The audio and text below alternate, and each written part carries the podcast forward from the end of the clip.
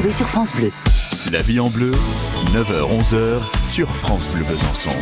Et le petit moment bien-être, c'est tous les jours à 9h40, euh, tous les jours de la semaine, hein, du lundi au vendredi. On va retrouver Laure Mathioli qui nous propose depuis euh, bah, depuis lundi des remèdes de grand-mère. Et là, plus particulièrement, on va employer le miel ou encore, oh, on va voir, on va l'écouter avec beaucoup de, de, plaisir.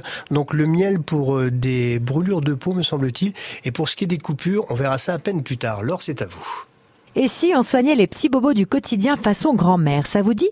Alors je vous avoue que vous risquez d'être surpris, mais au moins vous ne prenez pas de risque à tenter de vous soigner ou vous soulager avec des produits naturels.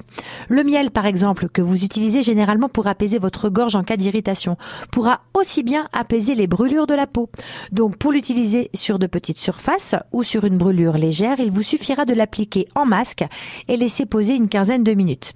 N'hésitez pas à répéter l'opération à volonté si votre plaie vous fait souffrir.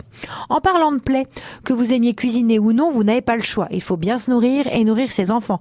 Donc potentiellement, le risque de coupure vous pend au nez. En coupant une carotte, des oignons ou encore du pain, on n'est pas à l'abri d'une maladresse. Et encore, je ne parle pas de la coupure avec une feuille de papier. Oh, Celle-là, bien invisible mais bien douloureuse aussi. Hein. Bref, ma mamie préférée a plus d'un tour dans son sac et m'a donné quelques astuces en cas de coupure nette.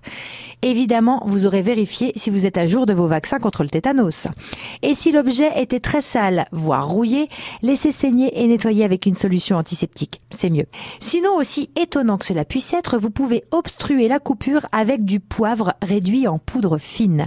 L'application est indolore car le poivre n'exerce son pouvoir excitant que sur les muqueuses. Le poivre contient une huile essentielle dont les principes actifs en font un excellent cicatrisant et c'est bon à savoir ça, surtout avec les barbecues et les pique-niques qui vont bientôt faire leur retour. Vous pouvez aussi utiliser du jus de céleri en compresse ou encore faire des cataplasmes de jeunes carottes crues râpées avec leurs feuilles.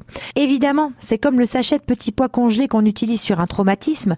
Même si on n'aime pas le gâchis, on ne mange pas les carottes après, hein. Je compte sur vous. Allez, trêve de plaisanterie. Faites attention à vous. Bisous, bisous. Bisous bisous et à lundi, donc lundi vous aurez plaisir à nous accompagner entre 9h et, et midi. Laure, on sera en duo, ne serait-ce que pour euh, passer une belle matinée de vacances. À retrouver sur francebleu.fr.